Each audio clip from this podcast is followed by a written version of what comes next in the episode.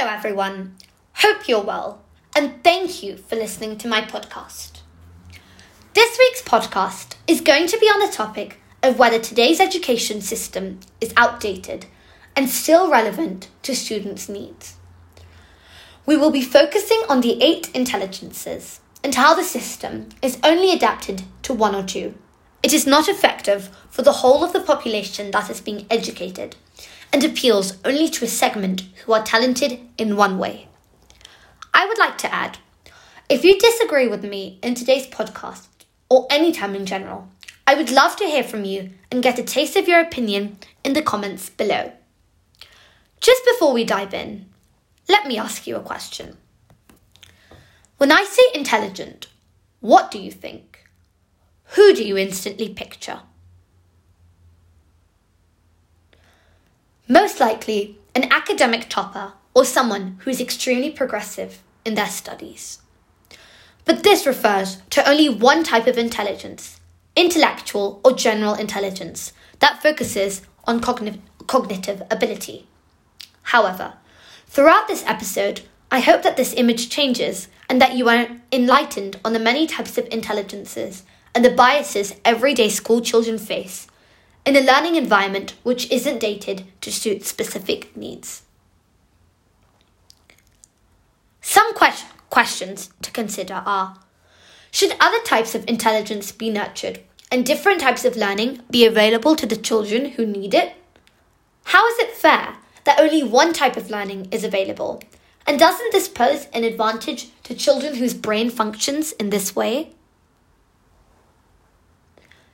In 1983, Howard Gardner first introduced the theory of multiple intelligences in his book, outlining the several different ways of thinking that are present in humans.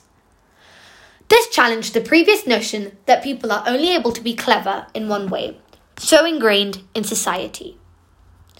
Yet, even now, when we know that everyone's brain and intelligence differs, we still stick to an education system that rigidly follows a set curriculum and teaches everything in just one way, focusing on memorization and arguably just grades. And the thing that strikes me as odd is though this was uncovered nearly half a century ago, nothing has really changed.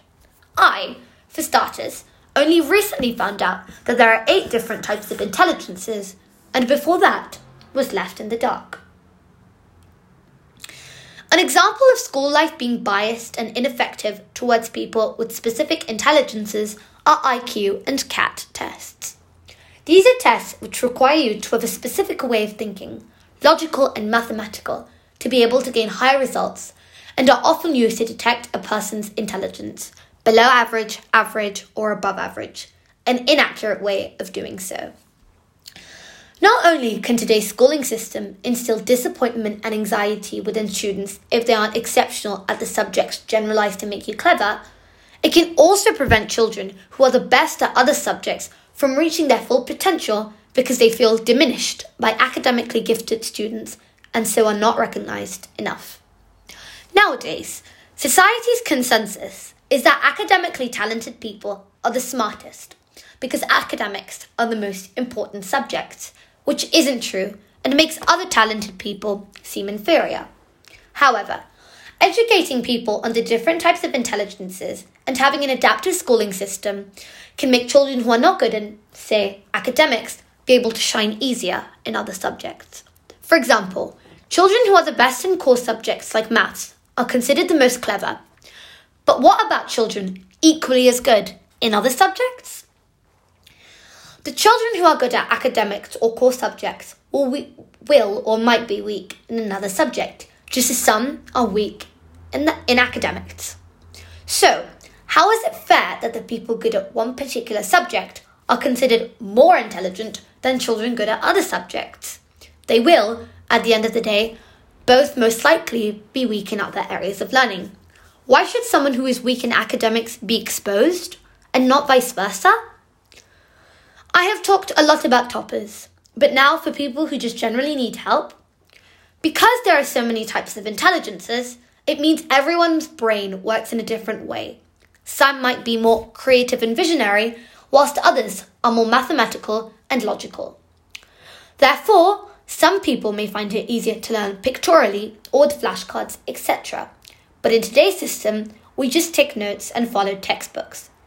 It is important to embrace these needs as well in learning. That's why I think the system isn't adapted well to, today, to today's society. Because, firstly, it only really embraces one type of intelligence, and secondly, only teaches in one way, making it harder for children with different brain workings and strengths to understand or perform to their full potential in different subjects.